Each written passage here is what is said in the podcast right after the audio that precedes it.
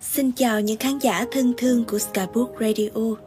Đây là chương trình được phát sóng vào mỗi thứ ba, thứ năm, thứ bảy hàng tuần, nơi chia sẻ những câu chuyện, những tâm tư và đặc biệt là những trang sách hay tới bạn. Bạn thân mến, chúng ta luôn nghĩ rằng mình đã lớn lên và vượt qua những nỗi buồn dễ dàng để chúng nằm khuất sau những tầng tiềm thức sâu thẳm mà không hề biết rằng những nỗi buồn và sợ hãi vẫn tồn tại như một phần của con người bạn dần già, bạn không biết trách ai ngoài trừ chính mình. Bạn tự dặn lòng phải làm chủ được cảm xúc, nhưng trái tim tổn thương đến mức không thể chữa lành. Không phải bạn chạy trốn thế giới qua cơn trầm cảm tự ti, mà là bạn không còn lối thoát nữa rồi. Đó cũng là những tâm tư mà Quỳnh Trâm muốn gửi tới khán giả đang nghe radio hôm nay có một tảng văn mang tên Đi tìm những tổn thương để tự chữa lành cho chính mình. Xin mời các bạn cùng lắng nghe. Bạn mình còn đang sống, nhưng mỗi ngày trong trái tim có điều gì đó đang chết dần chết mòn hay không? Có một đoạn văn trên mạng như này. Cô ấy nói với tôi, cô ấy bị thương. Tôi tá hỏa kiểm tra cô ấy, vậy mà không thấy một vết thương nào. Khi nhìn lại đôi mắt của cô ấy, tôi mới hiểu ra bị thương mà cô ấy nói là thế nào? Có lẽ nỗi đau ấy không thể dùng mắt mình nhìn thấu được. Hơi thở của bạn dần mất đi sức sống. Bạn không tìm thấy ánh sáng nơi ánh sao hy vọng của bạn nữa. Ngọn lửa hy vọng đã tắt ngấm. Bạn nhận ra nụ cười vô hồn của mình như một chiếc máy, nhưng không một ai quan tâm. Bạn rơi và chìm sâu. Đối mặt với người trầm cảm, có một số người thường nghĩ có gì đâu mà phải áp lực. Áp lực của tôi còn lớn hơn bao nhiêu lần. Tôi vẫn tiến về phía trước đấy thôi. Hoặc họ trách móc. Tại sao không vui vẻ lên? Tại sao không cố gắng nỗ lực? Tại sao lại làm ảnh hưởng tới tâm trạng của người khác? Khi một người trầm cảm tự sát, vài người lại buông những lời vô tâm. Đúng là dại dột. Đúng là ích kỷ. Người chết rồi, làm khổ người sống tổn thương khó cứu vãn nhất chính là những nỗi đau không khiến người ta chảy máu, đau đớn rên rỉ, mà là một vết thương ẩn sâu đang từ từ ăn mòn bạn từ bên trong. Bởi vì trầm cảm là một vết thương không thấy máu, nên nó bị xem nhẹ.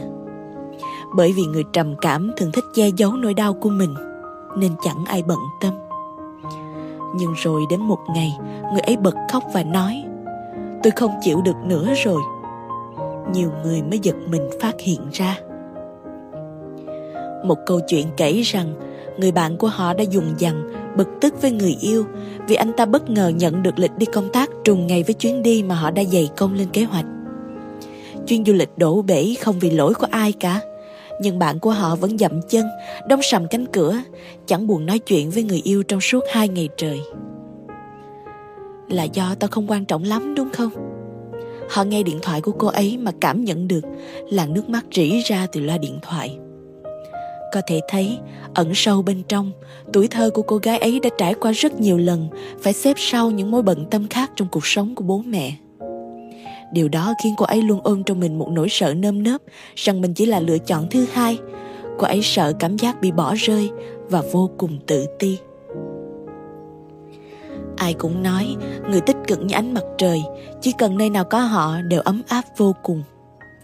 Chính vì thế, đôi khi bạn phải ép bản thân đánh lừa chính cảm xúc của mình rằng phải tích cực thì mới được yêu thương. Song ai trong chúng ta cũng có một giới hạn cảm xúc nhất định. Sợi dây ranh giới ấy mong manh khi bạn đứng trước những thành công và thất bại.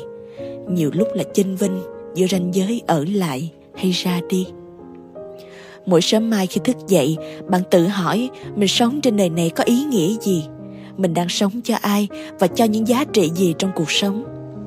Bạn đứng giữa một không gian ngập nắng, nhẹ nhàng ngâm từng dòng xe hối hả trên đường, cảm nhận từng nhành cây, hương thơm nhàn nhạt của cuộc sống, nhưng trái tim trống rỗng.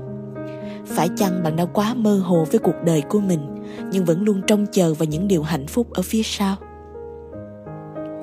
Để có thể bình tâm đối diện với những vấn đề ngày hôm nay. Bạn đã từng buông bỏ chính mình, không phải sự mất đi về mặt thể xác, mà là sự nghẹt thở của chính tâm hồn mình. Có một cô cậu học sinh nào đó giống như bạn trên thế gian này, từng rơi vào khủng hoảng đầu đời trong việc học tập. Họ bị đè nén bởi những kỳ vọng của cha mẹ, sợ hãi trước thành công quá sớm của bạn bè đồng trang lứa. Ngày lại ngày, họ sống trong những dèm pha so sánh từ những người xung quanh về áp lực học tập trong họ dần mất đi sự hồn nhiên, gương mặt không còn sự rạng rỡ nữa, mà thay vào đó là sự trốn tránh người khác. Họ cũng đã từng giam mình trong phòng gặm nhấm nỗi buồn và cảm giác sợ hãi. Đêm nào họ cũng khóc vì nghĩ rằng bản thân mình vô dụng, khóc vì nghĩ rằng cuộc sống thật bất công, nghĩ đến việc không thể khiến ba mẹ tự hào về họ, và trong bóng tối, họ không tìm được lối thoát, họ bị nhấn chìm vào những cảm xúc tiêu cực từ lúc nào không hay cuộc sống của họ dần trở nên vô nghĩa. Ngày lại ngày, chỉ biết đi học và nhốt mình sau cánh cửa của căn phòng. Trong mắt người ngoài, họ vẫn luôn rất ưu tú. Song đằng sau lớp vỏ bọc ấy, hóa ra lại là cả một thế giới nội tâm đang gào khóc và dãy dụa. Họ không muốn ưu tú giả tạo như vậy. Chỉ là ba mẹ mỗi ngày đều nói, thật mất mặt, nếu có một đứa con không giỏi giang cũng có những người trẻ ở những năm tháng đôi mươi của cuộc đời chênh vinh giống như bạn.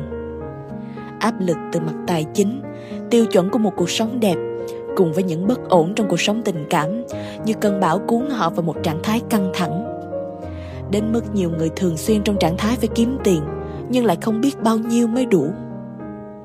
Nhiều người ở thế hệ khác cảm tưởng rằng người trẻ bây giờ là một thế hệ quá dễ đổ vỡ, nhưng nguồn cơn từ đâu dẫn tới điều này?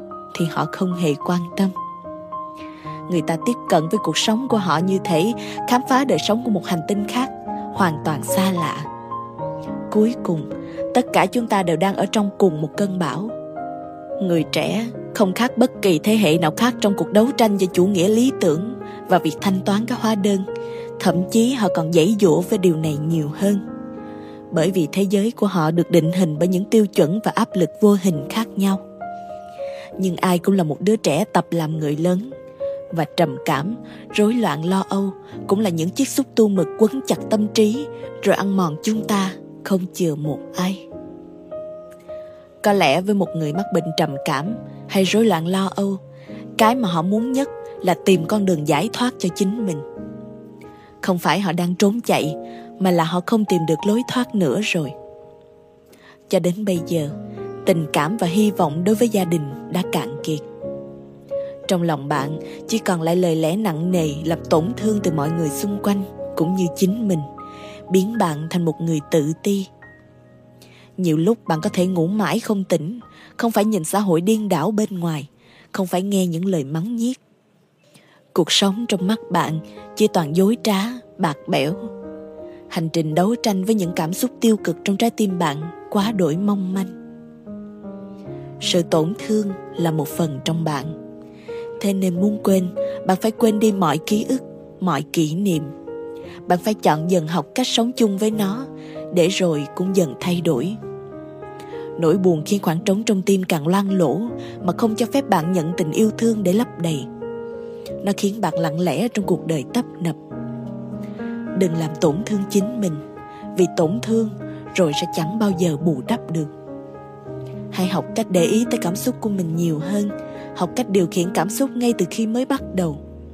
Tìm cho mình một điểm tựa và sống mở lòng mình ra. Đôi khi, đứa trẻ bên trong bạn bị che giấu, bỏ rơi hoặc ruồng bỏ. Nhưng nó vẫn ở đó và gánh vác những tổn thương hay các ý niệm cảm xúc nguyên thủy của bạn. Việc che giấu đi nỗi đau sẽ không mang đến sự chữa lành, mà giống như bạn đang đặt một quả bom hẹn giờ ở trong hộp tủ nhìn vào thực tại và nhìn vào cuộc sống của những người xung quanh đang vì mình mà cố gắng. Hãy thức tỉnh, cho mình một mục đích của cuộc sống. Dẫu là nhỏ nhoi, nhưng nếu như bạn cố gắng vượt qua, thì hãy tin vào chính mình. Bạn sẽ ổn thôi.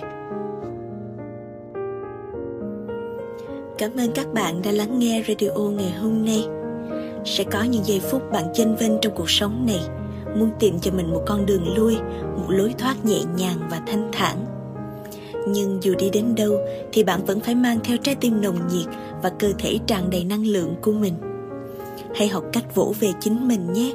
Tổn thương nào rồi cũng sẽ được chữa lành thôi. Biết đâu một ngày khi bạn vẫn còn thở và yêu đời hơn, bạn sẽ thấy tự hào vì mình đã kiên cường đi qua bao ngày tháng vất vả, đầy bản lĩnh như thế. Chúc bạn có một đêm thật ngon giấc và hẹn gặp lại trong những số radio tiếp theo.